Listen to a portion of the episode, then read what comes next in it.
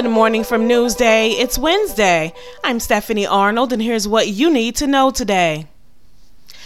Officials announced yesterday that the remains of a 47 year old Hempstead grandmother lost in the rubble of the World Trade Center 20 years ago have been identified. Officials said the effort is the result of DNA work by the city's chief medical examiner. Dorothy Morgan, officials said, is the 1,646th victim of the 9 11 attacks to be identified.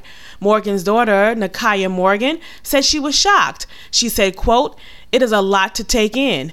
20 years later, I was not expecting this kind of phone call.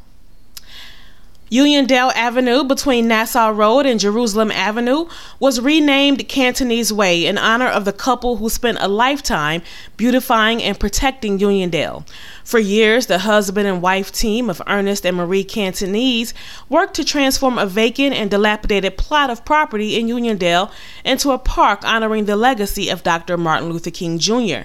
Marie Cantonese, who also served as president of the Uniondale Historical Society, died in 2019. Ernest Cantonese attended the ceremony. He said, quote, If my wife was here, she would be so thrilled.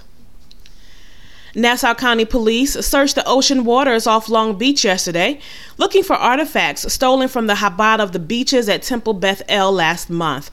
A police dive team wearing scuba tanks canvassed the ocean for about two hours. Police said no new artifacts were found yesterday. Several pieces of silver from the Torahs were found on the beach August 21st, but scrolls from the temple and other artifacts have not been recovered. And here's what else is happening around Long Island. Target plans to go bigger in New Hyde Park. The retailer initially planned to open an approximately 70,000 square foot store on two levels of the former Sears space at 1400 Union Turnpike.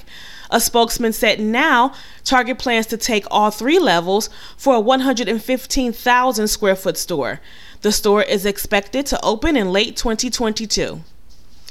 The Great Jack o' Lantern Blaze will return to Old Bethpage Village Restoration from September 22nd to November 7th, and tickets are on sale now. Last year's inaugural outdoor walkthrough event entailed more than 7,000 pumpkins carved and illuminated to create elaborate sculptures. This year's event will offer new creations, such as an 80 foot circus train. Entry is by advance registration only. Ticket prices range from $32 to $48 for adults and $24 to $40 for children ages 3 to 17. Children 2 years old and younger are free. That's it for today. Check out these stories and more at newsday.com. We'll see you tomorrow.